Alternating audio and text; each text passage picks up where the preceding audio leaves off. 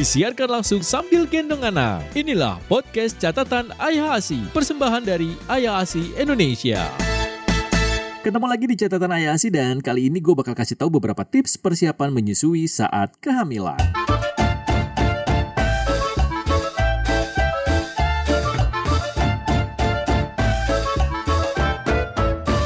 Oke, jadi berikut adalah beberapa hal yang mesti lo siapin biar pasca persalinan menyusuinya jadi lebih lancar. Yang pertama, belajar deh soal ASI dan menyusui.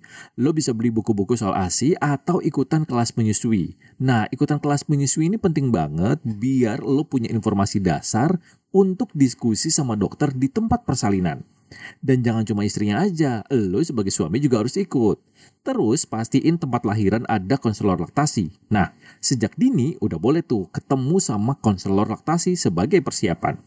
Pastiin juga di tempat lahirannya sudah memiliki kebijakan IMD atau inisiasi menyusu dini. Dan tidak dilakukan pemisahan kamar buat bayi dan ibunya. Nah, yang terakhir nih, penting banget. Minta keluarga besar untuk mendukung proses menyusui. Segitu dulu catatan ayah asinya, sampai ketemu di episode berikutnya ya. Salam nenek.